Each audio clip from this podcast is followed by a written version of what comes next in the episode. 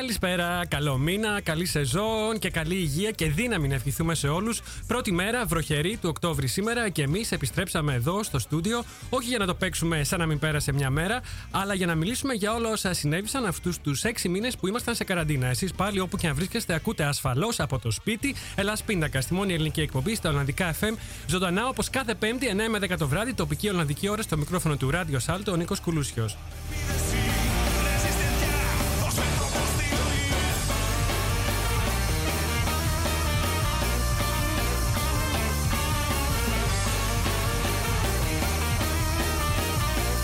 Εκπέμπουμε ζωντανά από το δημοτικό σταθμό του Άμστερνταμ. Θα μας βρείτε στο Radio Salto 106,8 των FM και καλωδιακά στο κανάλι 103,3 μόνο στην περιοχή του Άμστερνταμ. Αυτά τα δύο, ενώ διαδικτυακά μας ακούτε παντού στον κόσμο από το ελάσπιντακά.com και σε αναμετάδοση από το agapigreekradio.com.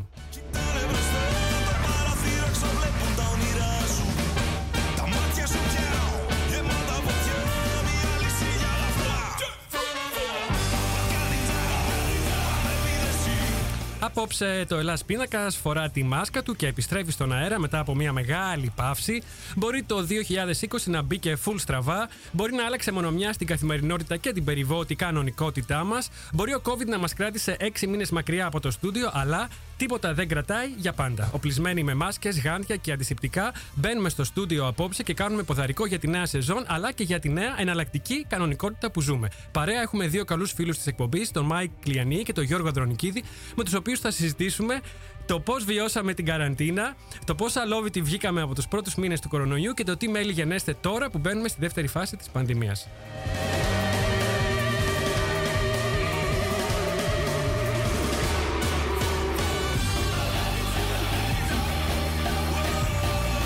Για να επικοινωνήσετε μαζί μας ζωντανά, μπείτε τώρα στη σελίδα του Ελλάς Πίντακα στο Facebook και αποστάρετε το σχόλιο σας σαν νέο post στη σελίδα μας ή γράψτε μας μέσω Twitter χρησιμοποιώντας το hashtag Ελλάς Πίντακα underscore COVID-19.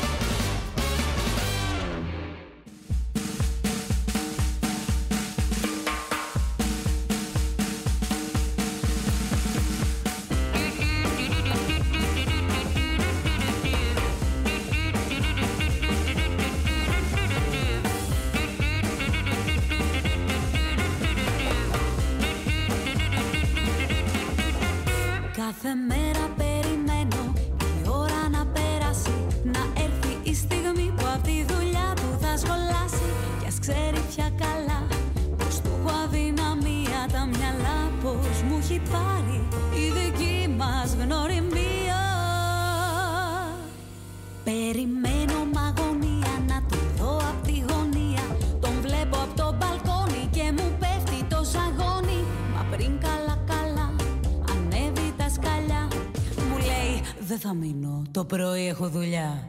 Η λύση είναι μία, δεν χωράει αμφιβολία.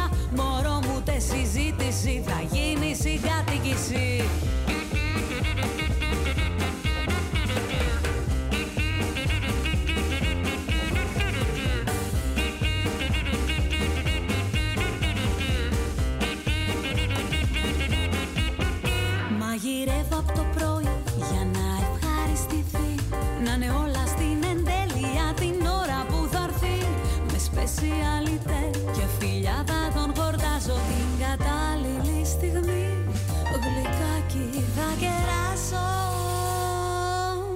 Το τραπέζι έχω στρώσει για να μ' αποθέωσει Ατμόσφαιρα κεράκια και ένας γιάρι καναζάκια Και πάνω που η νύχτα προβλέπεται για δύο Μου λέει δεν θα περάσω, έχω meeting στο γραφείο Η λύση είναι μία, δεν χωράει αμφιβολία. Μωρό μου δεν συζήτηση, θα γίνει συγκάτοικηση Τέρμα και τελείωσε, αυτό που είπα θα γίνει. Αμένα συγκατοίκηση, δεν κατάλαβα Αυτή ήταν η Σοφία Κουρτίδου, το πρώτο κομμάτι της έναρξης της πρώτης εκπομπής της νέας σεζόν. Και θα συνεχίσουμε με Penny Μπαλτατζή.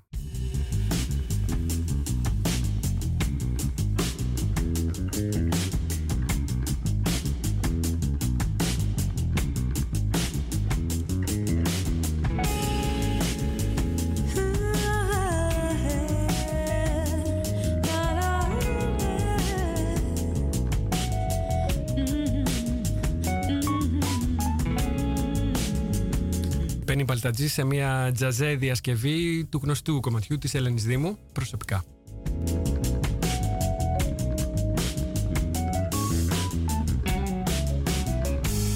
Προσωπικά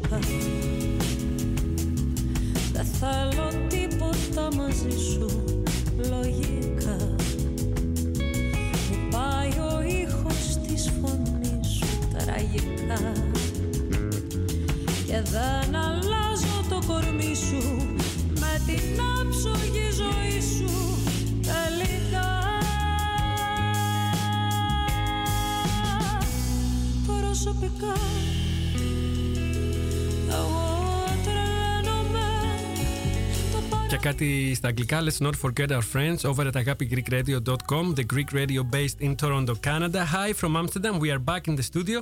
Την καλησπέρα μου στη Μαρία Σκουλά, στον Θεόκριτο, στη Λεοντίν, στον Τηλέμαχο, στη Γιώτα Μπαρόν, στο Μάκη, την Μπέννη, την Μπεϊτούλ. παρέστηση προσωπικά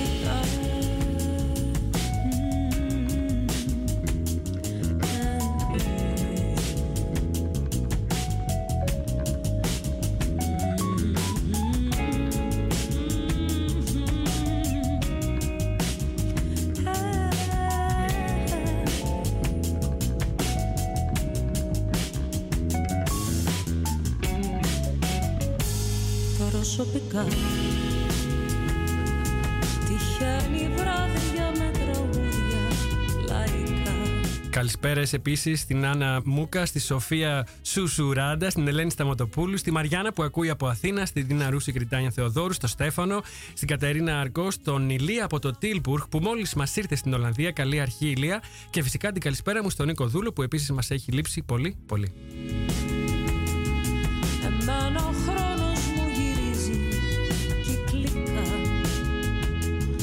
Κι αλλάζει ο τόνος μου στο τέλος ειδικά. Γι' αυτό να ξέρεις και επιμένω Κι ας μου το έχεις ξεγραμμένο οριστικά. Προσωπικά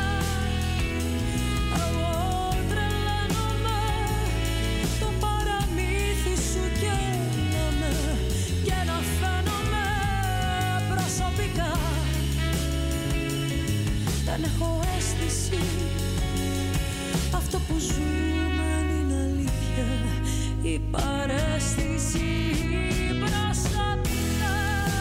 Και πολλές πολλές καλησπέρες στο φίλο το Γιώργο Τογιαδάκη και στη Vivian Τυχιονά από το Expat Nest. Θα κάνουμε μια εκπομπή με τη Vivian, την ψυχολόγο μας. Λοιπόν, η καραντίνα μπορεί να δυσκόλεψε τα πράγματα για όλους μας, όμως το συμμαχικό διαδικτυακό ραδιόφωνο από τον Καναδά, το agapigreekradio.com, ένα ραδιόφωνο με ελληνική καρδιά και εκπομπές από όλο τον κόσμο, θα συνεχίσει ακάθεκτο να αναμεταδίδει το Ελλάς Πιντακάς μέσω διαδικτύου σε όλο τον πλανήτη. Όσοι χάνετε δηλαδή το ζωντανό Ελλάς Πιντακάς κάθε Πέμπτη βράδυ, μπορείτε να ακούτε την αναμετάδοση από το agapigreekradio.com κάθε μέρα στις 9 το πρωί, Ολλανδική ώρα.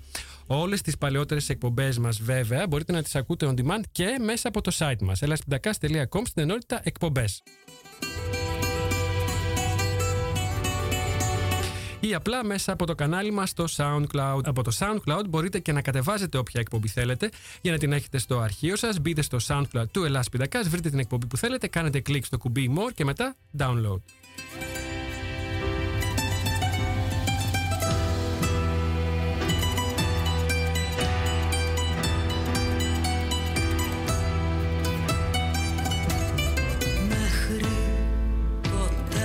Η ψυχή κι όμως πήγαινε και πιο εκεί.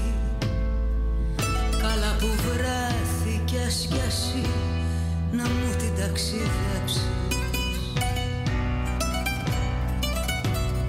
Και μη σε νοιάζουν τα λεφτά. Αν μ' αρνηθείς ως τις εφτά θα περισσέψουν αρκετά. Τριάντα θα ξοδέψεις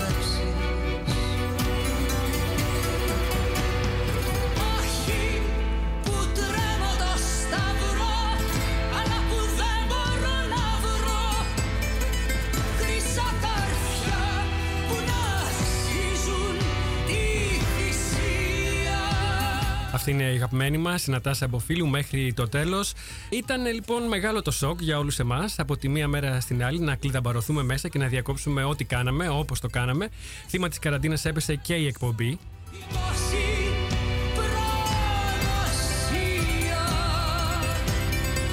Αρχικά το Σάλτο σταμάτησε όλες τις εκπομπές. Η δημοτική ραδιοτηλεόραση του Άμστερνταμ ήταν από τις πρώτες υπηρεσίες που μπήκε σε καραντίνα αρκετά πριν ο Πρωθυπουργός εδώ ανακοινώσει τα πρώτα μέτρα.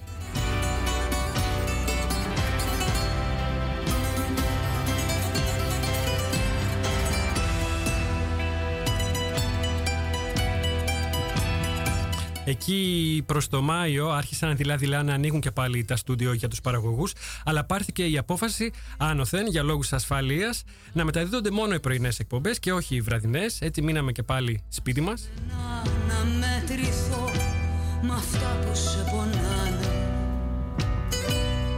Μετά ήρθε το καλοκαιράκι και το Ελασπίδακας πήγε να ξεκουραστεί στα Πάτρια. Μείναμε λίγο παραπάνω από οποιοδήποτε άλλο καλοκαίρι. Είπαμε να αρπάξουμε την ευκαιρία από τα μαλλιά. Ο πνιγμένος από τα μαλλιά του πιάνεται. Και με τούτο και με εκείνο φτάσαμε στον Οκτώβρη.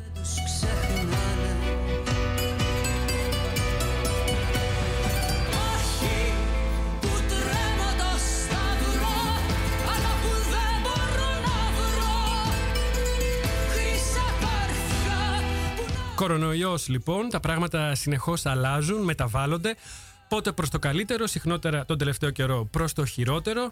Το απόψινό θέμα είναι πολύ μεγάλο και σύνθετο. Σε καμία περίπτωση δεν φιλοδοξούμε να το παίξουμε οι δήμονες, ξερόλες δηλαδή.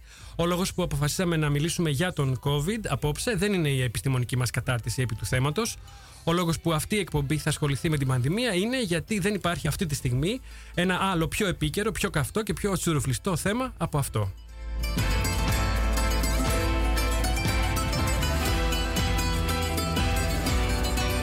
Είναι ένα θέμα που απασχολεί όλη την Ιφίλιο, ένα θέμα που εξαιτίας του ήμασταν κλειστά ως εκπομπή εδώ και έξι μήνες, ένα θέμα που άλλαξε άρδιν τον τρόπο ζωής μας και όπως φαίνεται θα μας ταλαιπωρήσει για αρκετό χρόνο ακόμα.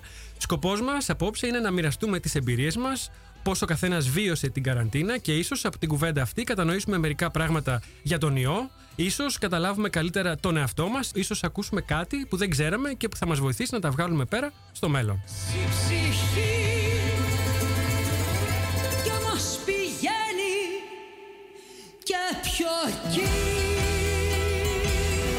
Να ξέρετε ότι θα διαβάσουμε ζωντανά τα σχόλιά σας αν τα στείλετε τώρα στη σελίδα μας στο facebook αλλά και μέσω twitter. Έχουμε φυσικά και instagram ως εκπομπή. Γράψτε μας σε όποιο κοινωνικό δίκτυο προτιμάτε. Ξεκινάμε λοιπόν. Καλή αρχή.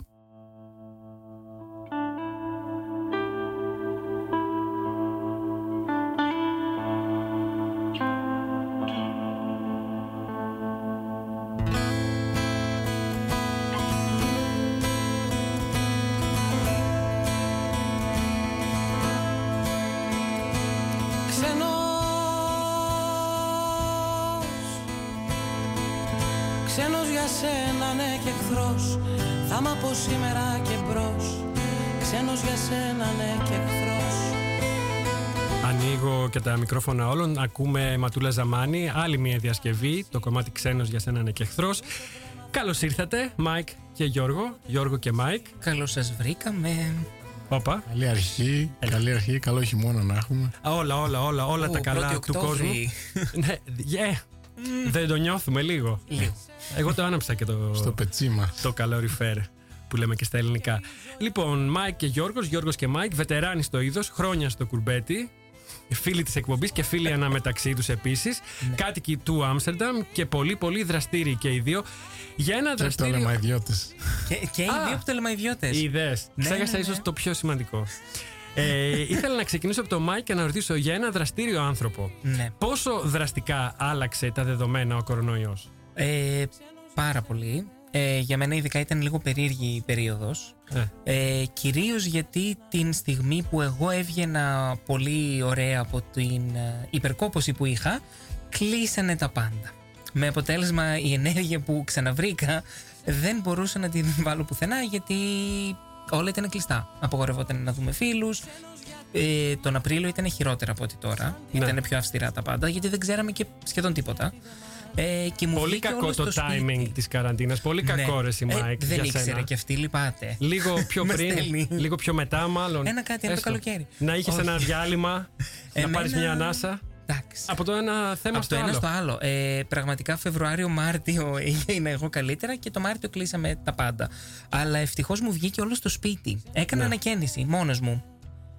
Ορίστε. Έκανα επέκταση στην κουζίνα, έφτιαξα το μπαλκόνι. Ευτυχώς είχαμε καλό καιρό.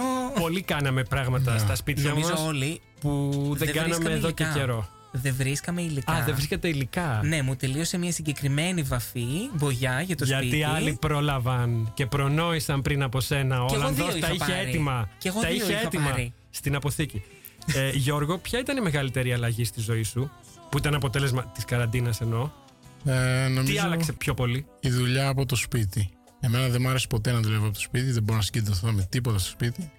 Ε, μου αρέσει ο λόγος που δουλεύω στη συμβουλευτική. Είμαι κανονικά είμαι μηχανικός υπολογιστών. Κανονικά θα πρέπει να είμαι στο Eindhoven και να φτιάχνω τσιπάκια. Ο, δρόμο, ο λόγος που δεν το κάνω αυτό είναι γιατί θέλω επαφή με κόσμο. Δεν θέλω να πηγαίνω κάθε μέρα στο ίδιο γραφείο και να βλέπω τους ίδιους ανθρώπους. Θέλω να αλλάζω πελάτη, να αλλάζω συναδέλφους, να αλλάζω περιβάλλον.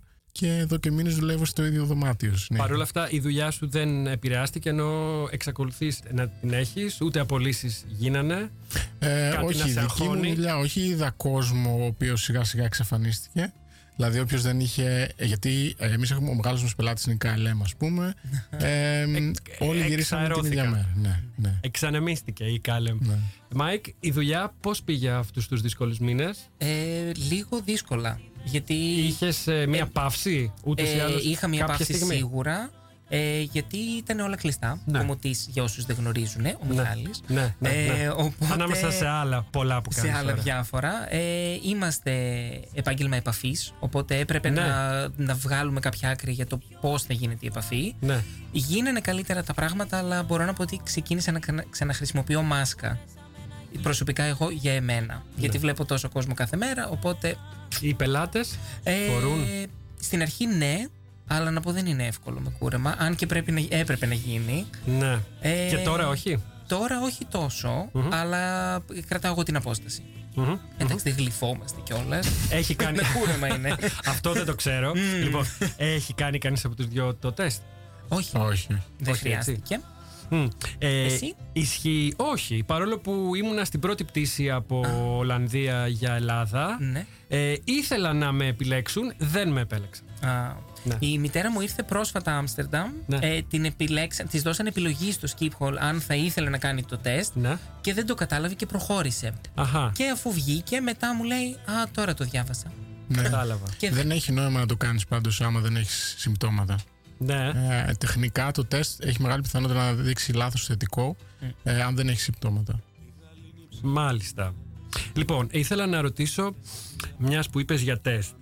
Ισχύει ότι από τον Ιούλιο ή τον Αύγουστο ήμουν εγώ στην Ελλάδα, δεν το έχω ακριβώς ε, πότε ξεκίνησε. Διάβασα πάντως κάπου ότι ο κάθε πολίτης της Ολλανδίας μπορούσε να πάει να κάνει το τεστ δωρεάν. Ισχύει, ναι. Ισχύει έτσι. Άκουσα λοιπόν ότι πήγε ένα πολύ πολύ μικρό μέρος του πληθυσμού. Ούτε 2%. Δηλαδή Ε, ο κόσμος η μικρή δεν, διαφορά σε δεν αυτό, πήγαινε. Η μικρή διαφορά σε αυτό που είπες είναι ότι οποιοδήποτε θα μπορούσε να πάει Ναι. που έχει όμως έστω έχει ένα συμπτώματα. σύμπτωμα. Έστω ένα από τα Αν συμπτώματα. προσποιηθείς ένα σύμπτωμα... Αν προσποιηθείς, μπορείς να πας. Αλλά γιατί Ναι. να πας άμα δεν έχεις συμπτώματα; Ε, γιατί να μην ξέρεις; Ιδίως αν έχεις μια δουλειά που έρχεσαι σε επαφή με κόσμο. Εγώ γύρισα το Σεπτέμβρη και είδα όλα τα μπαράκια και τα καφέ. Χωρίς μάσκα, χωρίς γάντια, χωρίς τίποτα. Είναι γενικά πολύ Τουλάχιστον χαλαρά. αυτοί που βγαίνουν ή αυτοί που εργάζονται δεν θέλουν να ξέρουν αν το έχουν κολλήσει ή όχι.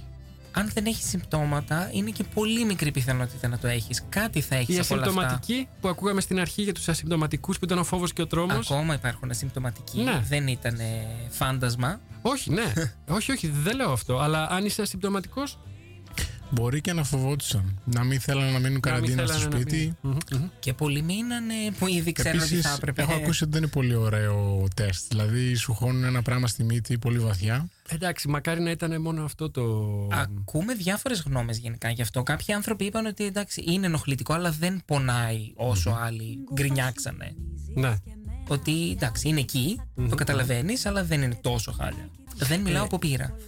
ναι, και εγώ, από ό,τι άκουσα. Λοιπόν, ήθελα να ρωτήσω πού την περάσατε την καραντίνα, μάλλον σπίτι, να υποθέσω έτσι. Έχετε και οι δύο σχέση, από όσο γνωρίζω. Θέλω να ρωτήσω κάτι γενικό. Πόσο πιο εύκολο ήταν να είσαι κλεισμένος μέσα σε καραντίνα, μαζί με μια σχέση, ή να είσαι μόνος; Εσείς ζήσατε μάλλον το ένα κομμάτι, το, να είστε με κάποιον άλλον. Εγώ ζήσα το να είμαι μόνος. Απλά θέλω να ρωτήσω πώς ήταν. Ε, Εννοείται πολύ πιο εύκολο, έτσι. Ε, γιατί. ναι, όχι. Και έχει έναν άνθρωπο να πεις μια κουβέντα. Ναι. Ε, ε, αυτοί που είναι μόνοι τους και το συζητάμε πολύ στη δουλειά για αυτούς τους ανθρώπους, γιατί εγώ είμαι και στο ε, Work Council. Και μ, υπάρχει μεγάλη ανησυχία για τους ανθρώπους που είναι μόνοι τους και αυτοί ακόμα και τώρα ή και στην, καραν... όχι, στην καραντίνα, όχι συγγνώμη, είχαν δικαίωμα από 1η Ιουνίου, αν θυμάμαι καλά, είχ- έχουν δικαίωμα να πάνε στο γραφείο και να δουλεύουν από το γραφείο. Αν δηλώσουν ότι για ψυχολογικούς λόγους δεν μπορούν να δουλεύουν από το σπίτι. Δεν είχαμε βέβαια απαγόρευση κυκλοφορίας εδώ, Όχι, Μάικ, όχι. στην Ολλανδία. Αλλά μ, αν δουλεύουν και οι δύο ξαφνικά Ναι. από το σπίτι σε μία σχέση και στην ουσία περνούν κάθε μέρα, όλη μέρα μαζί, αυτό δεν φέρνει τριβές. Δεν φέρνει. Ε, όχι, δεν Νεύρα. νομίζω. Έχω ακούσει και πολλές σχέσεις που είχαν νεύρα. Έχω ακούσει και αρκετές σχέσεις που δεν επιβιώσανε Αχα. μέσω καραντίνας. Αχα, αχα. Εγώ είμαι ευλογημένος που πραγματικά. Εμείς χαιρόμαστε να είμαστε στο ίδιο σπίτι μαζί. Δεν μας πειράζει. Οπότε δεν είμαι παράδειγμα. Ακόμα και αν τραβήξει άλλο ένα εξάμεινο, αυτή η κατάσταση Άνετα. που βέβαια. Άνετα. Ωραία. Άνετα. Ψάχνεις για ίντρικε, δεν θα βρεις μάλλον. Εδώ όχι. όχι. Θέλω να δω ψυχολογικά τι παίζει. Το υπόβαθρο. Ναι. το υπόστρωμα που λένε και τρεις χάρτε και λένε Μας δεν μας ενδιαφέρει το υπόστρωμα. αλλά το στρώμα. Ψυχολογικά, όπως είπα και πριν, Ναι. τι ήταν αυτό που σας βάρινε περισσότερο; Το ότι άλλαξε η ζωή μας, το ότι μ, σταματήσαμε να βγαίνουμε έξω το βράδυ, ας πούμε, ή η προοπτική ενός αβέβαιου μέλλοντος που δεν ξέρουμε τι θα φέρει και. Γιώργο, τι ήταν αυτό που ψυχολογικά σου κόστισε περισσότερο, τι σε βάρινε; Ε, εντάξει, το δεν μπορούσα να δω τους φίλους μου. Ε, ήταν το πιο σημαντικό. Ε, Στις πρώτες εβδομάδες δεν το καταλαβαίνεις, αλλά κάποια στιγμή, ρε παιδί μου, σου λείπει ο άλλος. Ε, και για μένα αυτό το online, το Skype και αυτά δεν είναι α- υποκατάστατο, ας πούμε. Είναι... Θέλω πραγματικά να συναντήσω κάποιον, να μιλήσουμε από κοντά. Δεν υπάρχει υποκατάστατο για την ε, ανθρώπινη επαφή, Μάικ. Ε, Ψυχολογικά, τι ήταν αυτό που σου κόστισε; Πιο πολύ. Ήταν, θα σου πω, δεν θα πω η νύχτα γενικά, γιατί δεν είμαι τόσο της νύχτας, αλλά το να πεις έτσι impromptu ένα Σάββατο, να βγεις για ένα ποτό, χωρίς να πρέπει να, κάνεις, να χρειαστεί να κάνεις μια κράτηση που δεν υπάρχει πλέον. Ναι. Να κάνεις κράτηση πουθενά, είναι όλα κλεισμένα. Ε, αλλά στο ανάποδο με τον Γιώργο, εμείς. τουλάχιστον το House of Hopeless, αν θυμάσαι. Ναι. Στην αρχή της καραντίνας είχαμε εβδομαδιαία meeting Zoom που κάποια στιγμή ήμασταν μέχρι και 16 άτομα μέσα. Ε, έτσι δεν βρισκόμασταν ούτε προ-καραντίνας. Ε, μέσω καραντίνας, αφού είναι όλοι στο σπίτι, και βρισκόμασταν και μιλούσαμε. Κάποια στιγμή καν, ήμασταν 5 ώρες σε συνομιλία χωρίς να το έχουμε καταλάβει. Αλλά εντάξει, ο καθένας είχε στο σπίτι του το κρασάκι του ή κάτι άλλο. Ε, ξεκινήσαμε όλοι κανονικά και ξαφνικά ήμουν μισή βαμμένη, μισή με περούκες. Και ήταν Ναι. κατά τη διάρκεια. Ξεκινούσαμε σχετικά οκ και μετά βγαίνουν πράγματα. Πόσο άλλος μιλάει, η άλλη μιλάει, ας πούμε, στο τηλέφωνο και. Ναι, ναι, ναι. βάφεται. Και εμείς έτσι απλώς στην κάμερα αντί για τηλέφωνο. κάμερα, στην Ήμασταν full. Και συνέχισε για κανένα δίμηνο Συνέχισε αυτό στην στην- αρχή. στην έτσι. αρχή ήταν Τα αυτό. πράγματα ήταν ακόμα δύσκολα και. Ναι, τότε ήμασταν, νομίζω, Πρωτόγνωρα. ήταν τότε το έξυπνο lockdown, το intelligent lockdown που πήγε η ναι, Ολλανδία ναι, να ναι, κάνει. ναι. Θα μιλήσουμε λίγο. Ναι, ναι, και ναι. γι' αυτό. Οπότε τότε ήμασταν όλοι ακόμα μέσα. Μέσα, μέσα, μέσα. Μας ακούει η φίλη μου η Κατερίνα η Κοτσόνη από την Αθήνα και μου λέει Α. πρώτον ότι δεν πονάει πολύ το τεστ, είναι λίγο ενοχλητικό στη μύτη απλά και ότι στην Ελλάδα ο καυγάς πήγε σύννεφος στα ζευγάρια. Αυτά ακούω κι εγώ, αλλά τέλος πάντων, ας μην, ρίχνουμε- ας μην ρίξουμε άλλο λάδι στη φωτιά. Πάμε να ακούσουμε λίγο από το ωραίο κομμάτι της Παυλίνας Βουλγαράκη με τον Μπάμπη Στόκα, Λαβύρινθη και επανερχόμαστε. Ό,τι έχουμε να δώσουμε, ας παραδώσουμε Τα όπλα την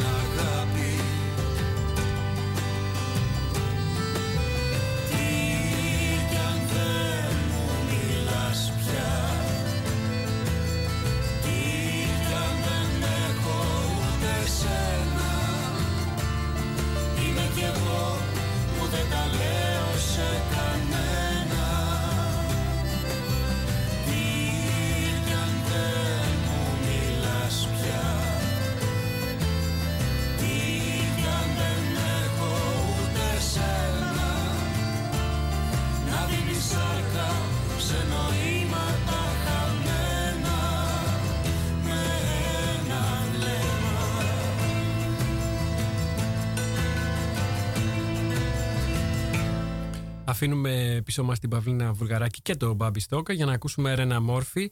Χάθηκες.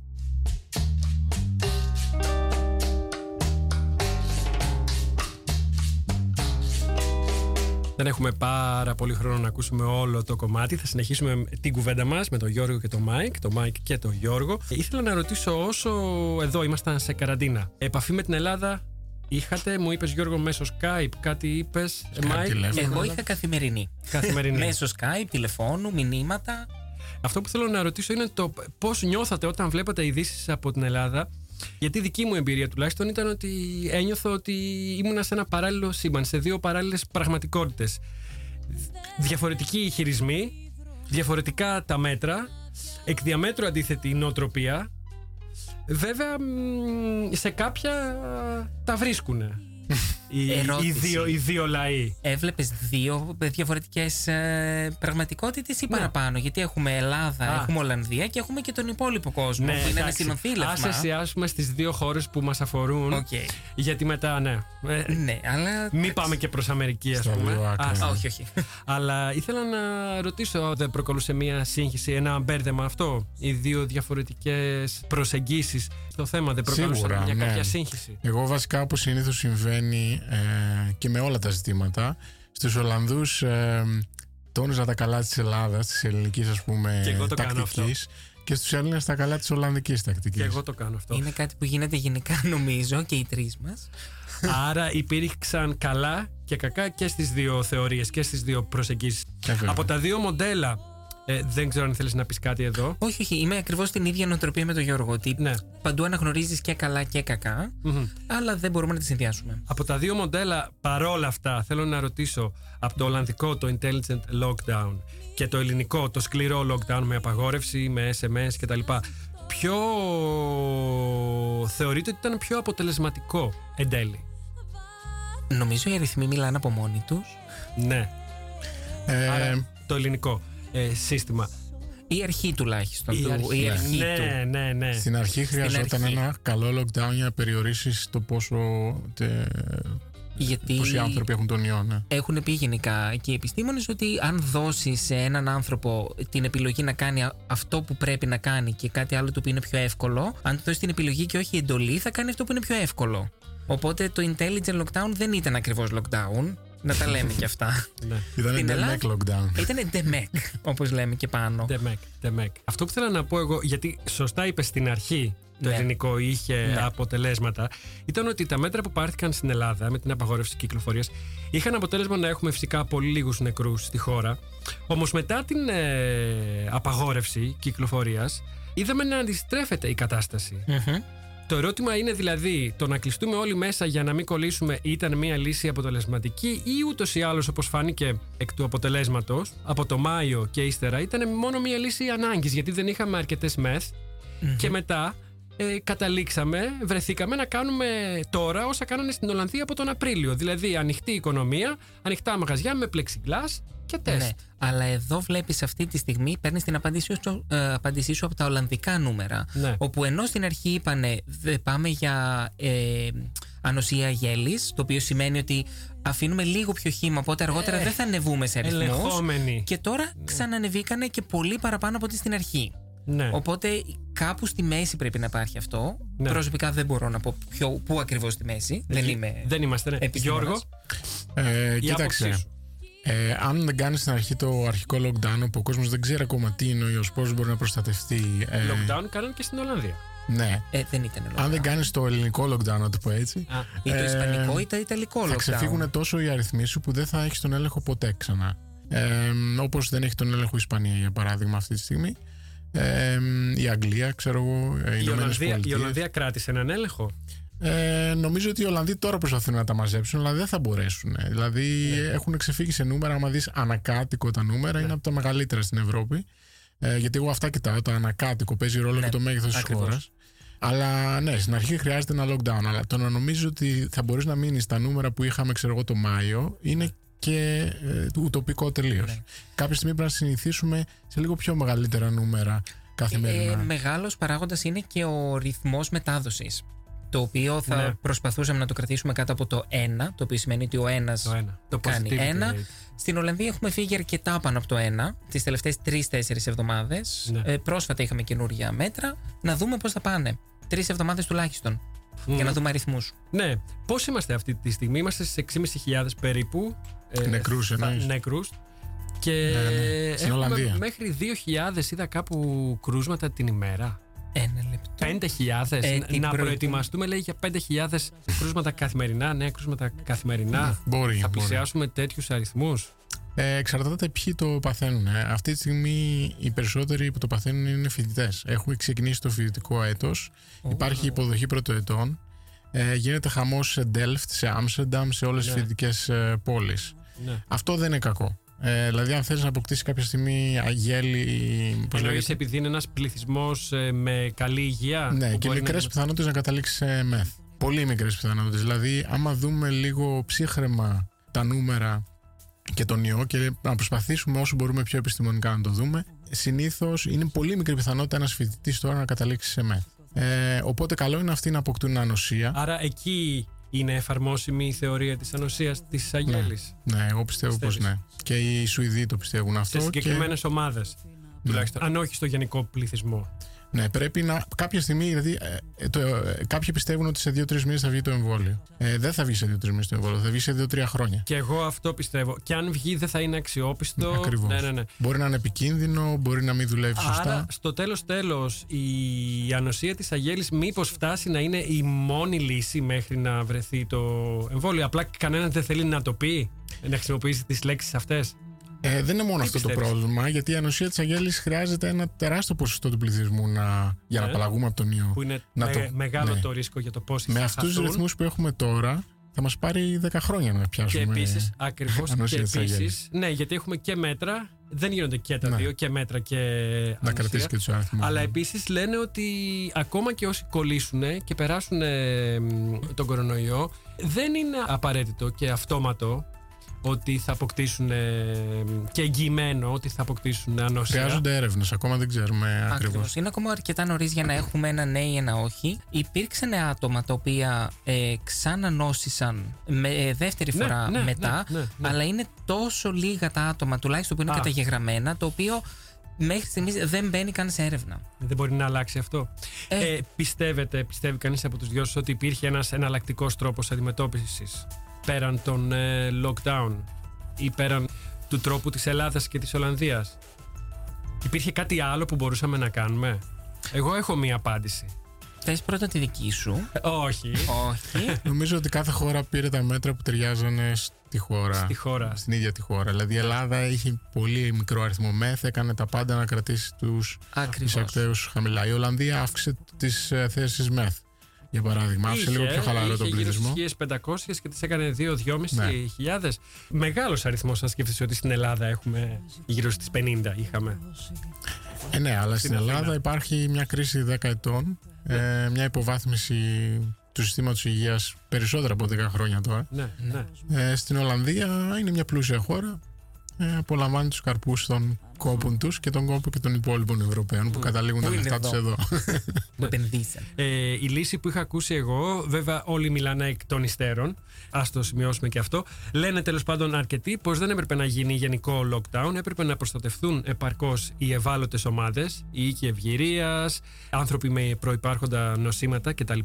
Να πάρθουν μέτρα, ναι, όπως οι αποστάσεις ασφαλείας ή η χρήση μασκών και αντισηπτικών κτλ. για όλους, αλλά κατά τα άλλα η οικονομία να μην κλείσει και ο υπόλοιπος πληθυσμός να θωρακιστεί όσο καλύτερα μπορεί, αλλά να μην κλειστεί στο σπίτι του.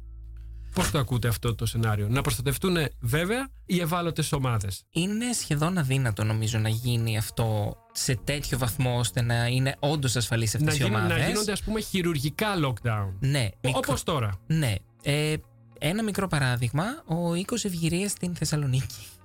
Το οποίο ήταν ούτε ένα μήνα πριν. Ναι. Ε, όπου ένα συγκεκριμένο Ξέφυγε άτομο που δούλευε Ο- εκεί Ναι, α, να, μπράβο. Αυτό πήγε, εννοείς. βγήκε το βράδυ, Βγήκε το βράδυ. Ναι, ναι. πήρε κάτι Και γύρισε. και πίσω. γύρισε πίσω και το έδωσε Κόλλησε σε κάτι, 40 άτομα. Ναι. Το οποίο. Ε, Ποιος θα δουλεύει σε αυτό το κέντρο, στο το κέντρο ευγυρίας, αν δεν είναι νέος; Ε, δηλαδή είναι, είναι, θα μπουν και αυτοί σε καραντίνα. Θα μπορούσαν όσοι βγαίνουν εκτός του ιδρύματος Μμμ. ε, επιστρέφοντας ε, να τους γίνεται τεστ.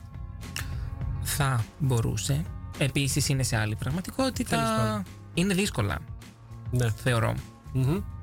Γιώργο, αυτή η λύση Κοίταξε, του να προστατευτούν οι ευάλωτες ομάδες με μικρά τοπικά lockdown, χειρουργικά, αλλά ο υπόλοιπος πληθυσμός αυτό λίγο πολύ το έκανε η Σουηδία και το προς το προσπάθησε. παρόν Ναι. Ναι, καλά πάει, αλλά και η Σουηδία έλαβε μέτρα που επηρεάζουν την οικονομία. Δηλαδή, απαγορεύτηκαν μεγάλες εκδηλώσεις. Δηλαδή, κάποιοι είχαν ζημιά.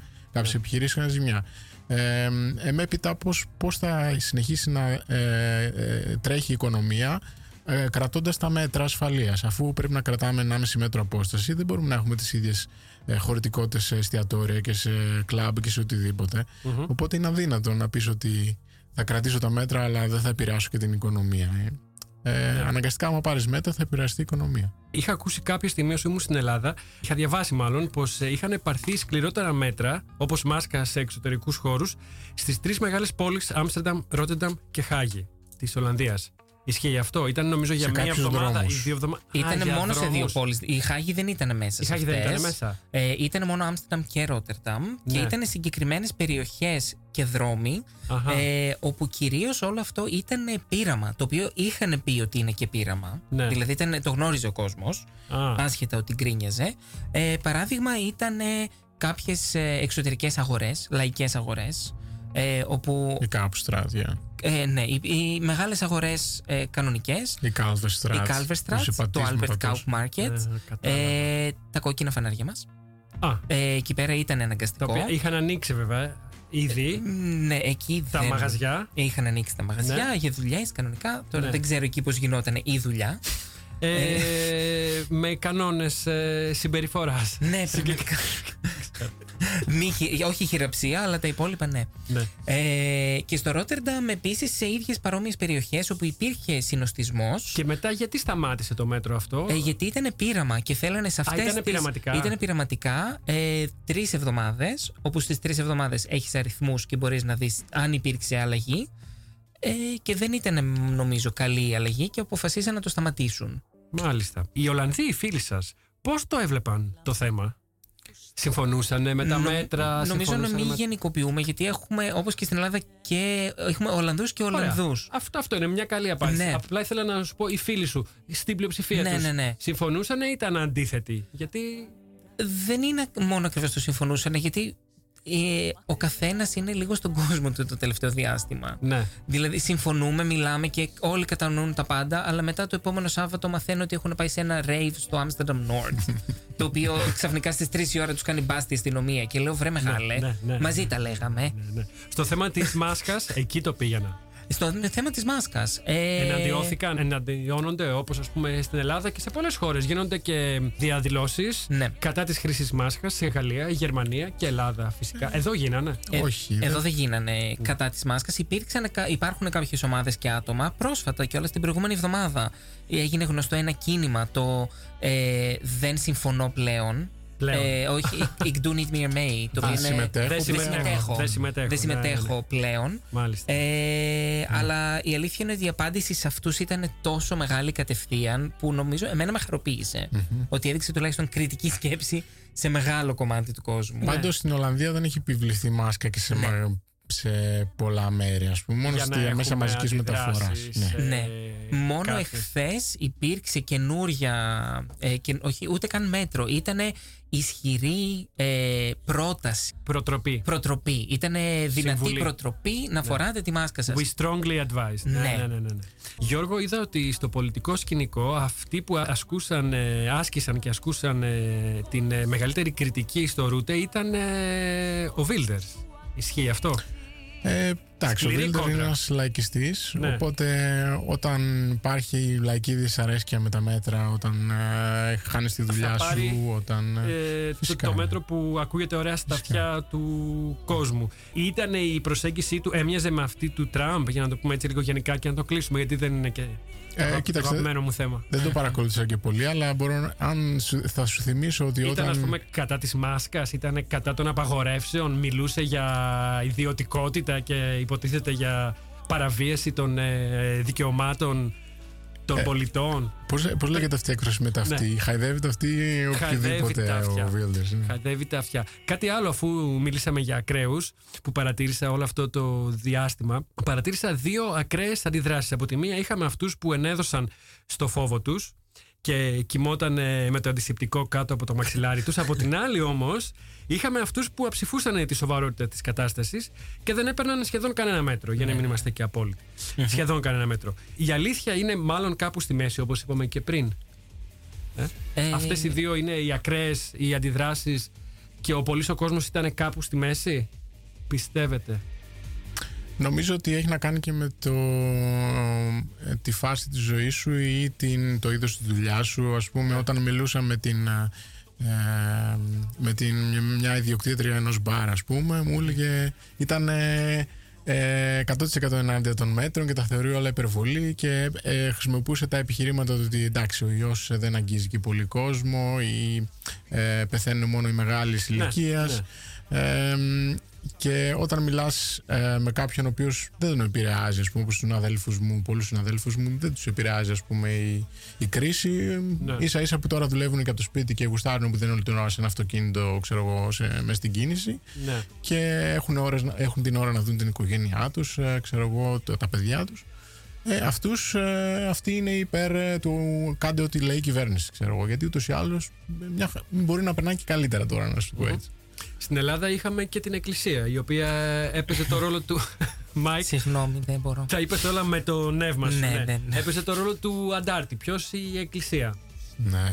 Έχασε το πελάτη, το, τους πελάτες της η Τι εκκλησίας, έγινε, γι' αυτό. ναι. Ε, είναι, Τόσο η εκκλησία απλά. είναι ένα μαγαζί. Οπότε Τόσο άμα- στεγνά. Τόσο στεγνά, Τόσο στεγνά. ίσως και χειρότερα στεγνά. Δεν, Ναι. ε, ναι.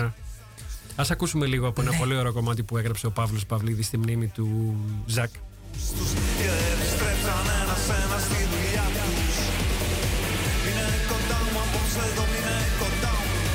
Φυσάει μέσα μου ένα όμορφο αεράκι. Χρωμή βασίλισσα, σηκώ και χόρεψε. Τρομάζουνε γιατί σ' αλλιώτικο παιδάκι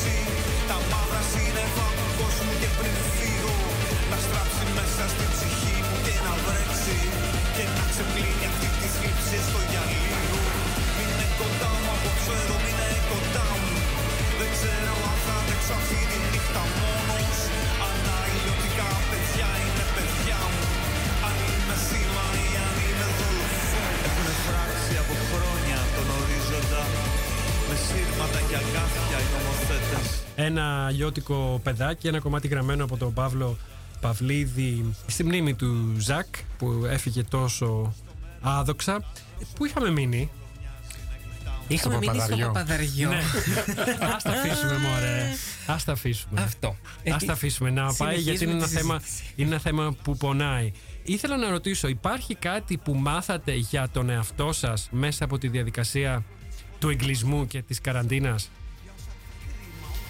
Ε, δύο πράγματα για μένα. Το ένα, πόσο σημαντικό τελικά είναι το γυμναστήριο. να βγάλεις την ενέργεια που έχεις μέσα Πόσο σου. δεν εκτιμούμε πράγματα όταν τα έχουμε. Ναι, ναι. Το που δεν γενικεύω σηκώνεσαι λίγο. να πας, αλλά Ναι. όταν είσαι Αλλά κλεισμένος όταν μέσα σου όλη λείπει, μέρα. ναι, είναι όαση. Ναι. Ε, Μάικ, Και εγώ έμαθα ότι αν θέλω, όντως μπορώ να συγκεντρωθώ στα χόμπι μου και στα πράγματα που πρέπει να κάνω στο σπίτι, χωρίς να χαζεύω δεξιά-αριστερά. Αλλά είχα πολύ χρόνο, οπότε δεν ξέρω Ναι. αν ισχύει. Τις αντοχές μας, τις αντοχές σας τις δοκιμάσατε, τα όρια σας, τεστάρατε την ανθεκτικότητά σας σε δύσκολες καταστάσεις. Ε, Γιώργο. προφανώς. Θέλοντας Εγώ, και εμείς. παιδιά, ε, Δεν ήταν κάποια στιγμή οριακή.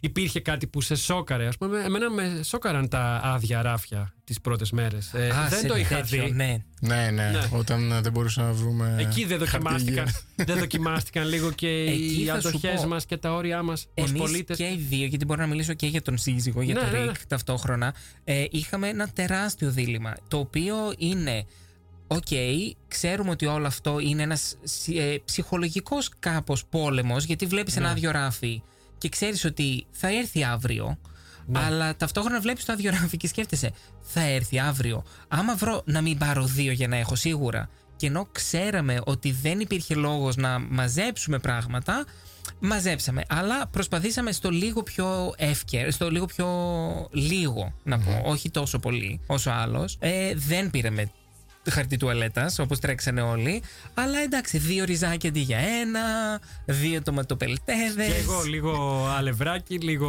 Αλλά δεν με χάλασε. τοματοπέλτε. Γιατί τότε ήταν, έπρεπε να βγούμε και λιγότερο από το σπίτι, οπότε δεν βγαίναμε για να πάμε σούπερ μάρκετ. Ναι.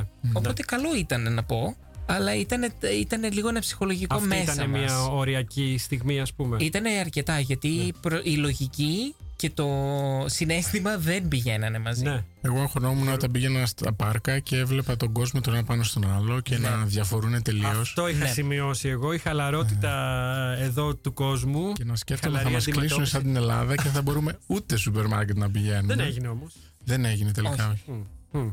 Αίσθηση του χρόνου είχατε; Νιώθατε τον χρόνο να περνά γρήγορα ή αργά; Εγώ προσπάθησα να έχω κανονικά έναν ρυθμό όπως έπρεπε. Έβαλα το ξυπνητήρι μου, σηκώθηκα στην ώρα μου και ας μην είχα να κάνω τίποτα. Ήξερες κάθε μέρα τι μέρα ήταν. Απάντησε μου ειλικρινά. Ε, θα σου πω, μέσα σε όλο το διάστημα, πραγματικά μόνο μία μέρα δεν ήξερα τι μέρα ήταν. Γιατί το προηγούμενο βράδυ κάθισα και έβλεπα σειρές μέχρι αργά το πρωί. Α, θα και πούμε και ξύπνησα γι' και αυτό. είναι Να άλλη προλάβουμε. ώρα. Ναι, ναι, ναι. Αλλά γενικά Γιώργο- ναι, είχα το πρόγραμμά μου. Εγώ καλά. Εγώ είχα αναμίξει τη δουλειά και τη Οπότε αυτό σε κρατούσε. ιδιωτική ζωή τελείως και δεν Προσγειωμένο. υπήρχαν Σαββατοκύριακα, δεν υπήρχαν καθημερινές. Δηλαδή, αν μου την έδινε Τρίτη μεσημέρι, θα καθόμουν και θα βάζα μια σειρά να δω και θα δούλευα αυτές τις ώρες το Σάββατο ή την Κυριακή. Την Κυριακή το βράδυ, στάνταρ δούλευα. Να ρωτήσω Άρα ο Γιώργο, χρόνος κάτι. ήταν λίγο πιο ελαστικός. Ναι, είχαν αναμειχθεί όλα. Ναι, τη ναι, ναι. δουλειά και σπίτι. Γενικά το τελευταίο διάστημα υπάρχει αυτή η ιδέα ότι όταν δουλεύεις από το σπίτι ε, πλέον καταλήγει να γίνεται ότι απλώς μένεις στη δουλειά.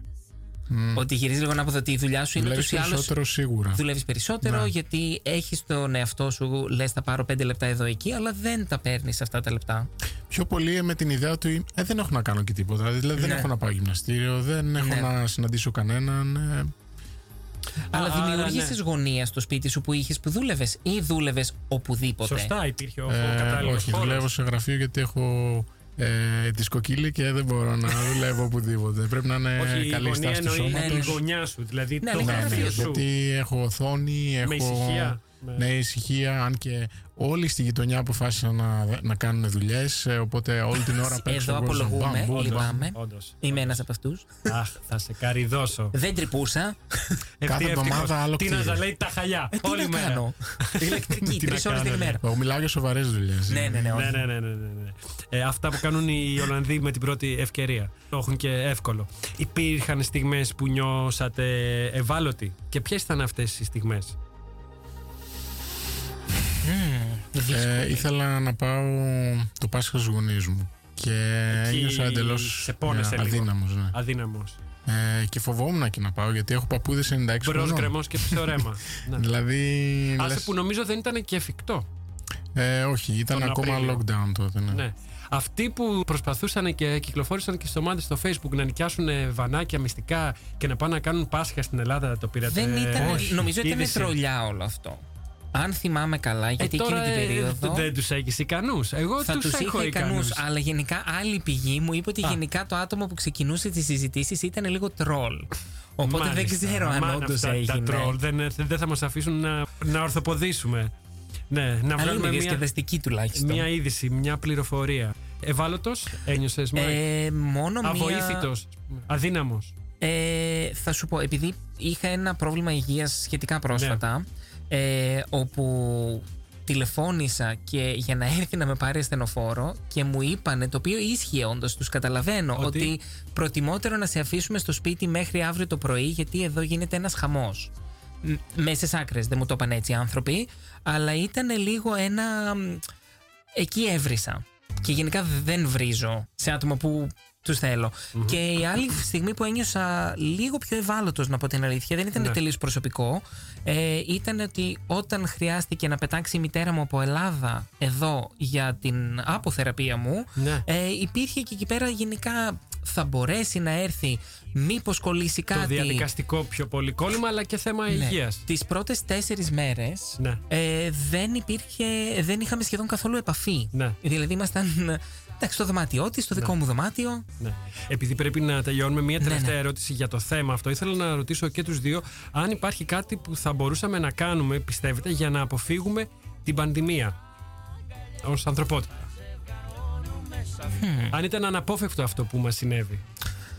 Νομίζω ότι δεν ήταν αναπόφευκτο και Ναι. νομίζω ότι μπορεί και να μην είναι η τελευταία φορά που γίνεται. Γενικά αλλάζουμε, πράγματα αλλάζουν, αρρώστιες γίνονται πιο έξυπνες, Μμμ, γιατί ανανεώνονται όπως και εμείς. Το θέμα είναι μάθαμε κάτι από αυτό για την επόμενη φορά να είμαστε καλύτεροι; Αυτό το δίδαγμα, Γιώργο.